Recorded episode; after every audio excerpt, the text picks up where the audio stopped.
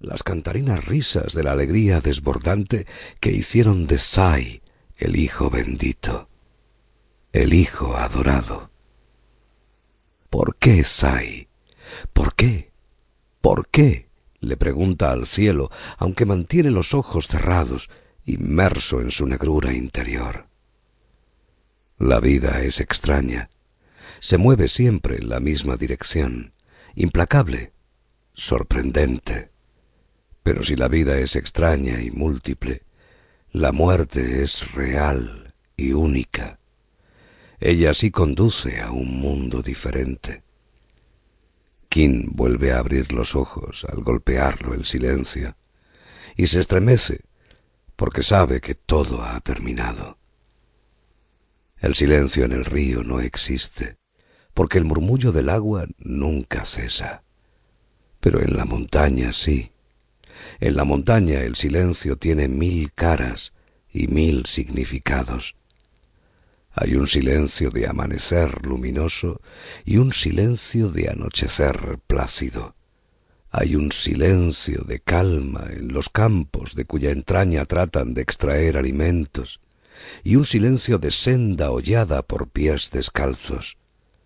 Hay un silencio de mujer callada frente al fogón y un silencio de hombre contemplándola mientras se pregunta quién es o en qué piensa. Y siempre, siempre está el peor de todos ellos, la muerte, la muerte que ha llegado a su vida para recordarle que nada es tan efímero como la felicidad. Los pasos, quedos, murmullos de hormiga en el camino se acercan por su espalda. Kim no vuelve la cabeza. Espera. Sabe que es su hijo mayor.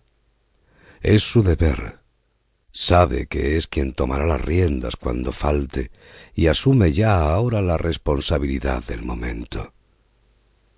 Las manos se crispan. No desea escucharle. Se aboca a un abismo con el pánico de lo irremediable. Los pasos se detienen.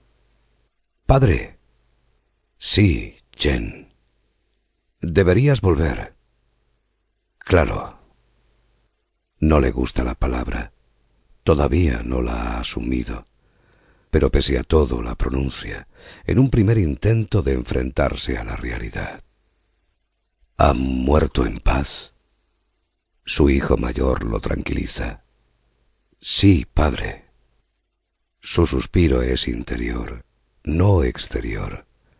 Suspiro de dolor contenido, de hombre siempre quieto.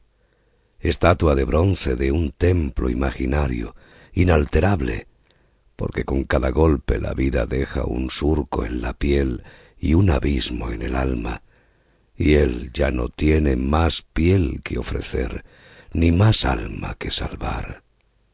A veces siente que ha vivido mil años. Chen le tiende la mano. Se agarra a ella. Un náufrago asiéndose a la tabla que lo salvará de la corriente, por lo menos momentáneamente. Cuando se pone en pie, los dos hombres quedan cara a cara y se miran a los ojos. Los del joven rezuman dolor y humedad. Los del padre, miedo y tristeza. Dos lados de la misma moneda.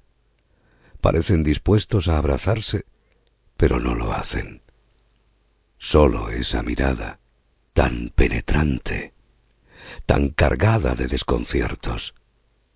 Después echan a andar, uno al lado del otro, sin rozarse, y por un instante Kim piensa en el día en que su hijo mayor dejó de darle la mano y se puso a caminar solo.